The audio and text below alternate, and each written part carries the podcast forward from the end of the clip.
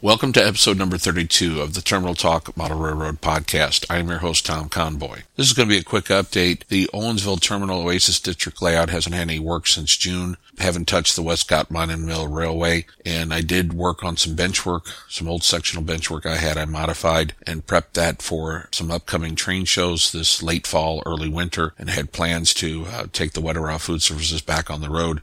But unfortunately, I've had a family member whose health has taken a turn, and uh, I'm needed to help with this person's care. With that, um, hobby stuff has to go on hold. That means the podcast as well. But I wanted to let everybody know that when the family member's health improves and that situation gets better, I'm hoping to get back to recording podcasts and working on the layout. Wanted to give everyone an update of what's going on, why I haven't been posting, and we'll get back to it sometime in the future. So until that time, don't know how long it'll be, but when it happens, it'll be episode number thirty-three, and that's when I'll see you next. Take care. Hope you all have a good fall, good winter with modeling, and I'll catch you all later. Thanks for listening.